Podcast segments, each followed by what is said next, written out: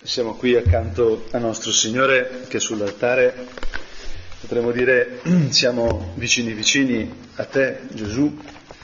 E in questo tempo di preghiera vogliamo appunto ascoltarti, accoglierti, farti spazio in noi nelle nostre vite, perché appunto tu sei Dio, tu sei il Signore, tu sei l'amore, tu sei la bellezza, tu sei la verità e verrebbe voglia di non fermarsi.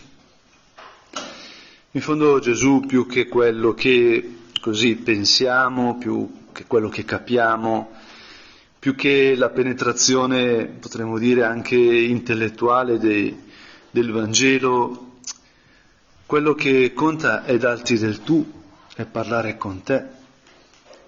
E per questo anche il Vangelo di domenica prossima, che è la parabola dei talenti, nella versione che ci offre Matteo. Possiamo leggerla proprio così.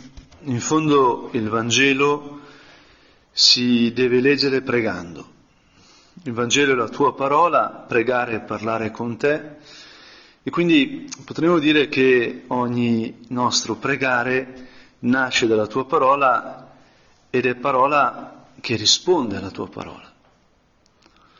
Ogni preghiera è parte di un dialogo che inizia da te, Signore, inizia con la tua parola. Parola anche qui non astratta, ma concreta, tu sei il verbo che si è fatto carne. Il Vangelo non solo racconta le tue parole, ma ci fa vedere come tu, che sei Dio, che sei la vita infinita, cioè la vita con la V maiuscola, ecco, ti sei fatto carne, hai preso su di te i nostri limiti, i nostri peccati e sei morto per noi. E non è finita qui, ovviamente, non è che hai fatto solo un atto di generosità, un, un atto così di, di, vicinanza, ti sono vicino, quindi muoio per te, no. Tu ci sei risorto dentro i nostri limiti, ci sei risorto dentro la nostra morte ci sei risorto dentro le nostre solitudini, i nostri tradimenti, le nostre incomprensioni, i nostri peccati, i nostri limiti.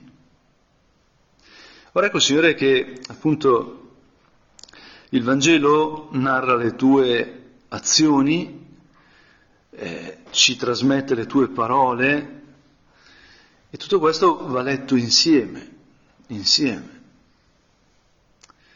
Non si tratta di un teorema, è ben diverso. E allora ecco che vediamo come Gesù racconta ai suoi discepoli una parabola.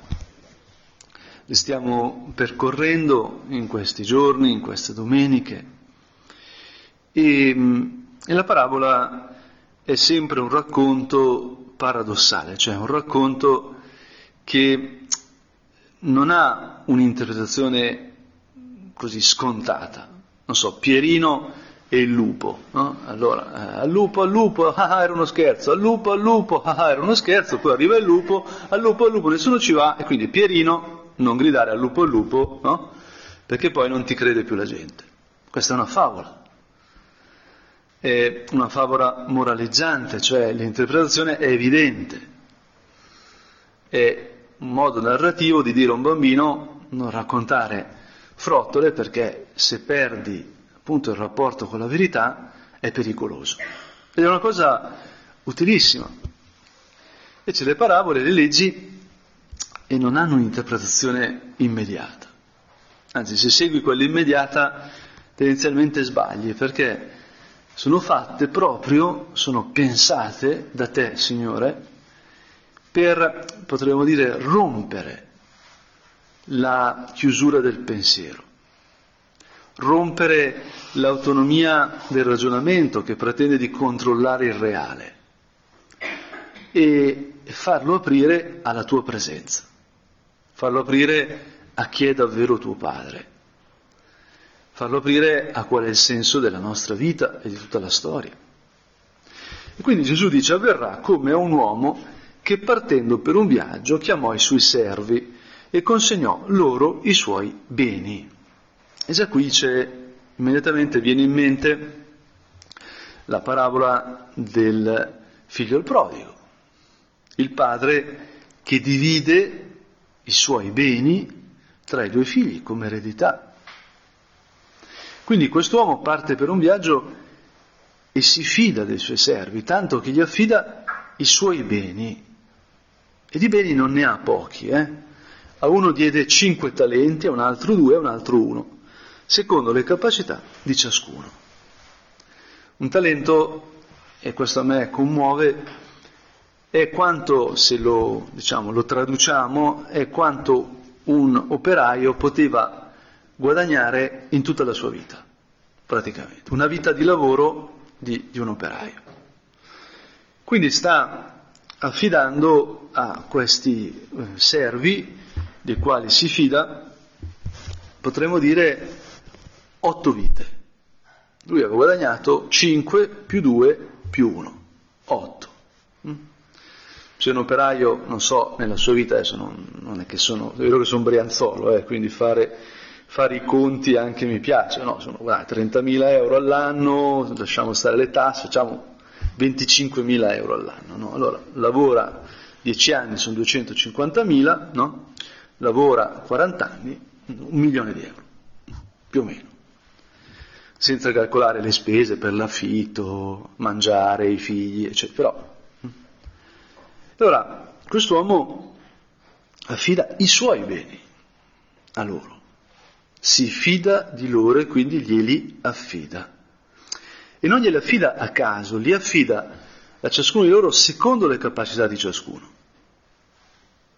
Perché appunto non è banale ricevere un dono, noi pensiamo che, diciamo, oscilli, di solito non so voi, ma io oscillo tra due cose, cioè tra il dire ma perché il mondo non riconosce che sono semplicemente un genio e che se mi mettessero a capo di tutto io risolverei tutto, no? Cioè, ma è evidente, io ho le soluzioni, no? Quindi datemi il potere e io risolvo tutto, no? E invece l'opposto, dire ma sono stupido, non valgo niente, ma come si fa, non so manco risolvere le questioni più banali, no?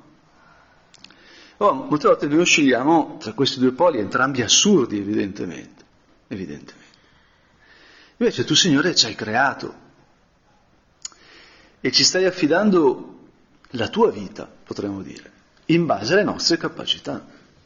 Ognuno di noi ha un ruolo nella storia, ognuno di noi è stato creato per fare del bene che Dio sa e le cose non ci capitano per caso.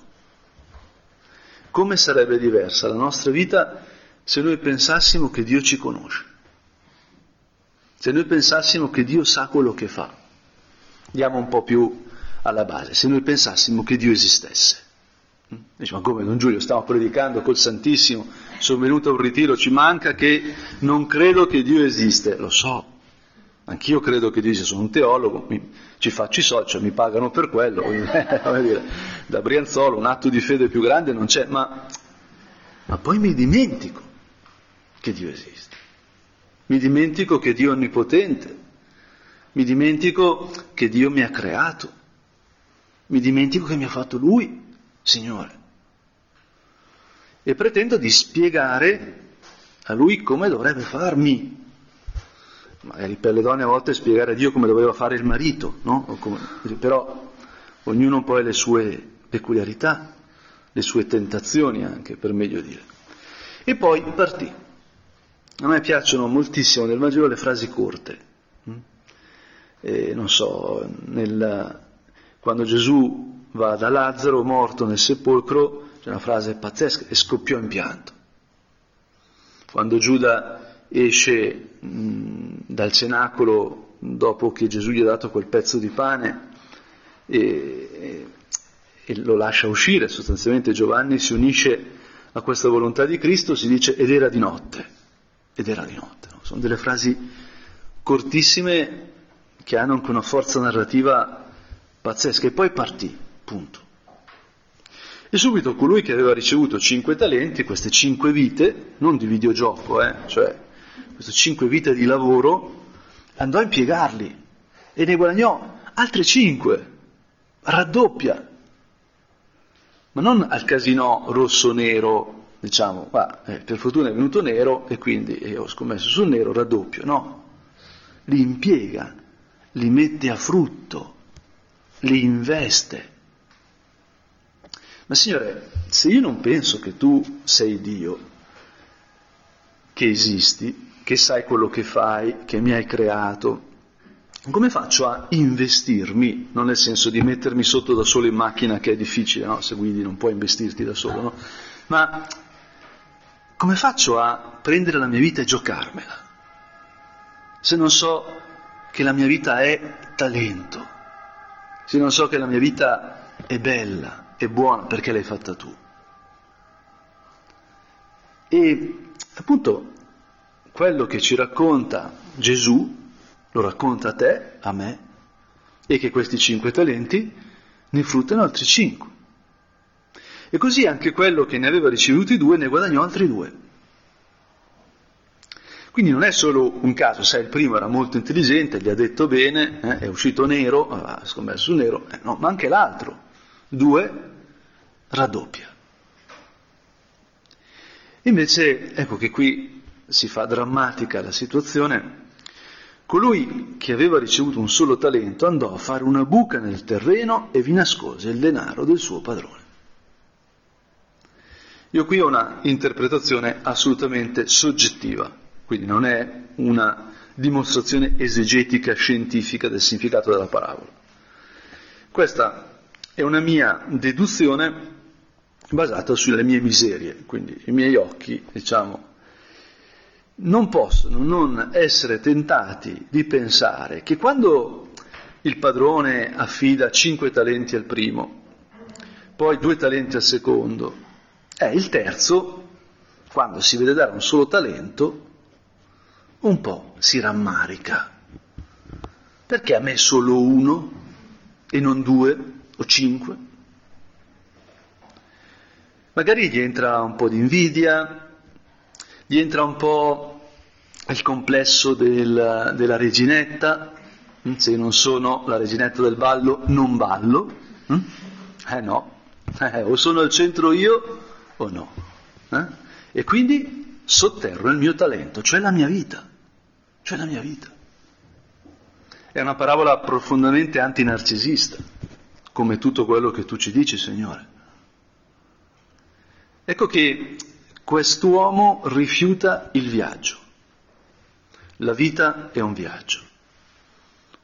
Il Signore ci affida un tesoro e ci invita a mettere a frutto questo tesoro.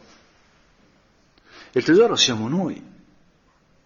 Ma se appunto non ci guardiamo a partire da chi sei tu, Signore, se iniziamo a guardare solo in orizzontale senza rispecchiarci in verticale, ecco che entra la ferita del peccato originale, entra mm, un modo di pensare che non corrisponde al reale, perché questo Signore, questo padrone, sta affidando sostanzialmente a questo servo la sua vita, una vita di lavoro. E lui la poteva raddoppiare poteva mettere a frutto. In fondo, quando noi guardiamo questa, questa parabola dal punto di vista positivo, non dal punto di vista negativo, cioè dal punto di vista di chi ha preso i talenti e li ha fatti fruttare. Se il talento è veramente un talento, se veramente noi siamo un tesoro che Dio ha fatto, che Dio ha creato, ha tratto da nulla, non può non fruttare, non può non fruttare. È impossibile. Perché, Signore, tu sei il bene con la B maiuscola, sei la bellezza con la B maiuscola, sei la verità con la V maiuscola, non la B come alcuni spagnoli direbbero, la verità, no? Ma, ecco, e quindi quello che tu di buono, di vero, di bello hai messo in me, sicuramente frutterà. Il bene si moltiplica. C'è un grande principio della filosofia della teologia, bonum diffusivum sui, il buono si diffonde da sé. È È impressionante ed è verissimo. Quando vediamo una cosa bella, ecco che attrae. E se uno vede cose belle sarà capace di, in qualche modo, produrre, riprodurre cose belle. Come si fa a così ehm, diventare artisti? Uno deve avere sicuramente dei doni, ma se quei doni non vengono esposti alla bellezza, è impossibile. Uno deve iniziare a fare cose brutte mm? e poi a poco a poco, eh, io appunto ho, quando vado a trovare mia madre sempre la sera suono il pianoforte per lei e mia zia, no? con le canzoni che suonava mio padre. E ogni volta mia madre dice, ma che fortuna anche mia zia, che gioia che abbiamo la musica, no? che dono grande che abbiamo. No? Perché poi non è che suona tanto bene, però mia mamma si ricorda di come suonava mio papà, quindi c'è una, come posso dire, c'è un rivivere, ci sono delle memorie, c'è della bellezza, c'è della bontà. No? Ed effettivamente, se io penso quando ho iniziato a suonare il piano, non avrei mai immaginato mai immaginato. Quando la professoressa mi faceva fare il solfeggio, un, due, tre, un, due, tre, no? Una cosa noiosissima, sol, la, fa, sol, no? Eh? E poi gli esercizi, ta, ta, ta, la scala, ta ta ta ta ta ta ta ta. Io ogni tanto quando ci penso prego per i miei vicini, no? Perché quando tu hai il tizio che sta insegnando, è peggio quando impara il violino, no? Perché il violino veramente quando sgarri è tremenda, no? Ma diciamo, uno, mi hanno sopportato. No? Però poi, ecco che attraverso questo viaggio, questo percorso, il bene emerge, un bene inimmaginabile. E se al posto del, del talento mettessimo il seme, è la stessa cosa. Noi siamo semi creati da Dio. Non, è impossibile che quella vita che Dio ci ha messo dentro non dia frutto, magari non come l'aspettavamo noi, questo forse è il punto. Il punto è che noi abbiamo un'idea di come dovremmo essere. E qui è il grande errore, perché in fondo l'idea di come dovremmo essere è un idolo. È un idolo. Solo Dio invece sa come siamo. Allora la vera sfida della vita è avere una relazione con Dio tale che ci faccia pensare noi stessi a partire dalla luce di Dio. Noi non siamo capaci di vederci se non a quella luce che è il volto di Cristo, che è lo sguardo di Cristo. Solo specchiandoci negli occhi di Cristo possiamo vedere il nostro vero volto, la nostra vera bontà, la nostra vera bellezza. E continuamente siamo esposti a un mondo che ci dice essere belli vuol dire questo. C'è un film che io amo particolarmente di una ragazza americana di colore molto in carne, diciamo così, non so come dirlo delicatamente, che non trova marito, perché non risponde ai canoni, diciamo, della televisione americana. E fa un viaggio in Africa dove scopre che, appunto, come avviene in quei paesi, il canone della bellezza è invertito. No?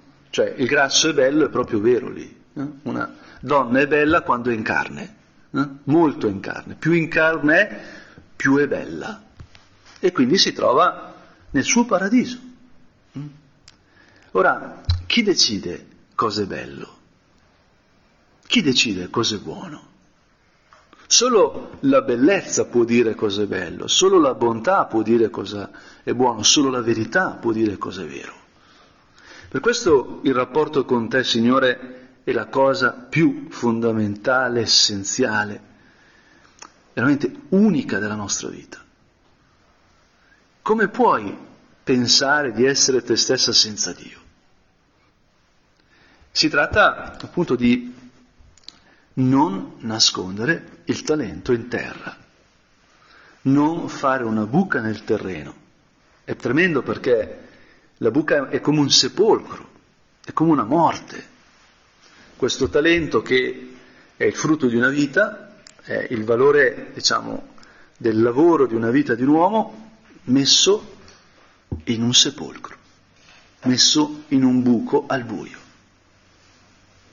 E allora ecco che eh, c'è il ritorno del padrone e volle regolare i conti con loro. Si presentò a colui che aveva ricevuto cinque talenti e ne portò altri cinque, dicendo Signore, mi hai consegnato cinque talenti, ecco ne ho guadagnati altri cinque. Il padrone gli dice, bene, servo buono e fedele, fedele, buono e fedele. Signore, io veramente non, non aspiro altro che questa frase, nella tua misericordia. sei stato fedele nel poco, ti darò potere su molto. Cioè, 5 talenti, 5 milioni di euro, 5 bit, sono niente per il padrone.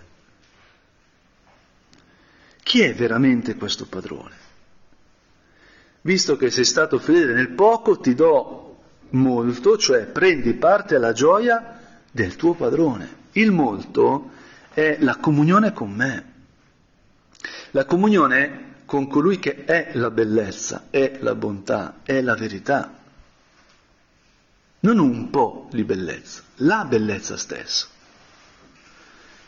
E quindi si presenta come immaginiamo quello che aveva ricevuto due talenti, gliene dà due più due e si ripete la stessa cosa, sei stato fedele nel poco ti do potere eh, su molto, è in fondo una canonizzazione, dire tu entri a vivere con me, perché questo è il cielo, è vivere con il Signore. Il cielo è dove saremo veramente noi stessi, perché saremo senza ostacoli sempre in relazione con te, Signore, che ci hai creato, che ci hai redento, che ci ami. E infine si presentò anche colui che aveva ricevuto un solo talento.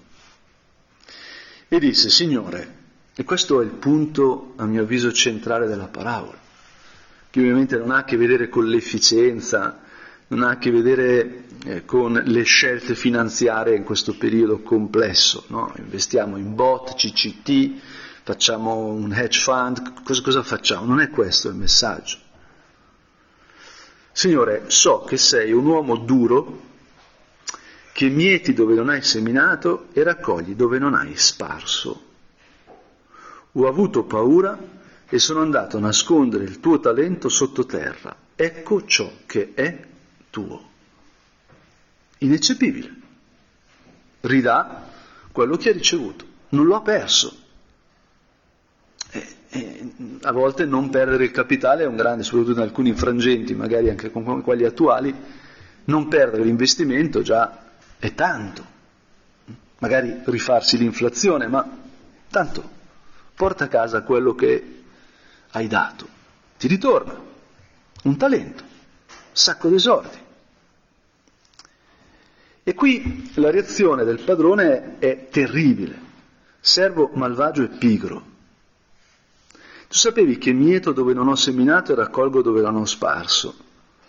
Avresti dovuto affidare il mio talento ai banchieri e così ritornando avrei ritirato il mio con l'interesse. Le banche irrompono nel Vangelo. Wow! Eh? Wow!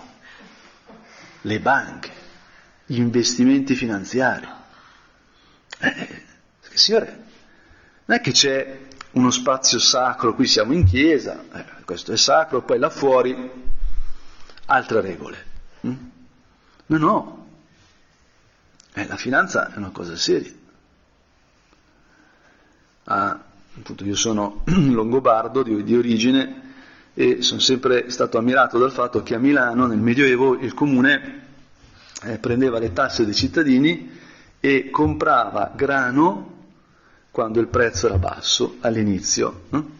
e poi eh, lo rivendeva a prezzo fisso, cioè al prezzo a cui l'aveva comprato quando scarseggiava lungo l'anno, lungo l'inverno, in modo tale da permettere ai cittadini anche meno abbienti di avere il pane tutto l'anno. Mi ha sempre lasciato ammirato questa cosa, no? un uso della finanza per il bene, no? come tanti altri casi. Dovevi affidare alle banche il mio denaro. E qui arriva un giudizio appunto terribile. Toglieteli dunque il talento e datelo a chi ha i dieci talenti, perché a chiunque ha verrà dato e sarà nell'abbondanza, ma a chi non ha verrà tolto anche quello che ha. E il servo inutile gettatelo fuori nelle tenebre là sarà pianto e stridore di denti. E qui c'è da far silenzio, perché è terribile. Ma quello che a me sembra, Signore, quando prego su questo testo, è che il punto centrale è molto simile a quello che accade nella Genesi nel capitolo 3, quando il demonio tenta Eva. E le dice che non è vero che Dio le ha detto di non mangiare dell'albero della vita, hm? eh, perché se no sarebbe morta, ma che Dio era invidioso di loro e non voleva che mangiando del frutto dell'albero della vita diventassero come lui.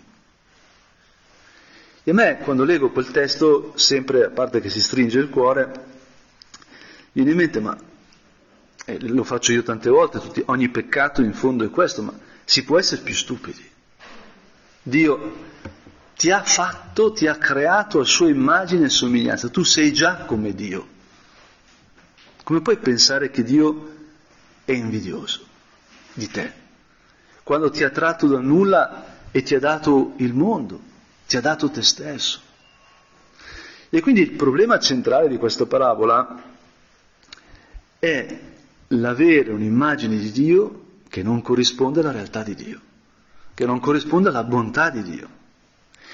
E questo è essenziale perché se Dio è buono e mi ha fatto Lui, io sono buono. Se Dio è cattivo e mi ha fatto Lui, io sono cattivo. Allora, Signore, cosa vuol dire per me far fruttare il talento? andare in banca, mettermi in cassetta di sicurezza a me stesso, no, è impossibile, no? Cosa, cosa vuol dire praticamente? A mio avviso questa parabola ci sta dicendo guarda che se tu non parli con me, se tu non mi frequenti, se tu non stai in relazione con me, non saprai chi sei te. La mia identità dipende radicalmente dalla tua, Signore.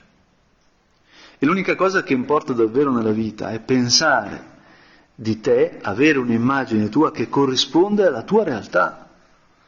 E questo non si fa leggendo libri, non si fa ascoltando podcast interessantissimi, no? ma si fa parlando con te, Signore, frequentandoti.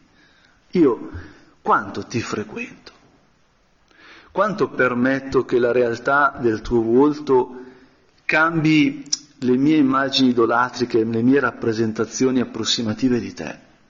Quanto mi lascio sorprendere, perché Gregorio di Nissa ha una frase bellissima, solo lo stupore conosce. Noi abbiamo a che fare con te, Signore, che sei infinito. Quindi non possiamo conoscerti se non rimanendo stupiti, perché tu sei sorgente. Stamattina sono partito dalla Brianza e sono uscito di casa e, cosa che non mi capita eh, spesso, sono uscito all'alba.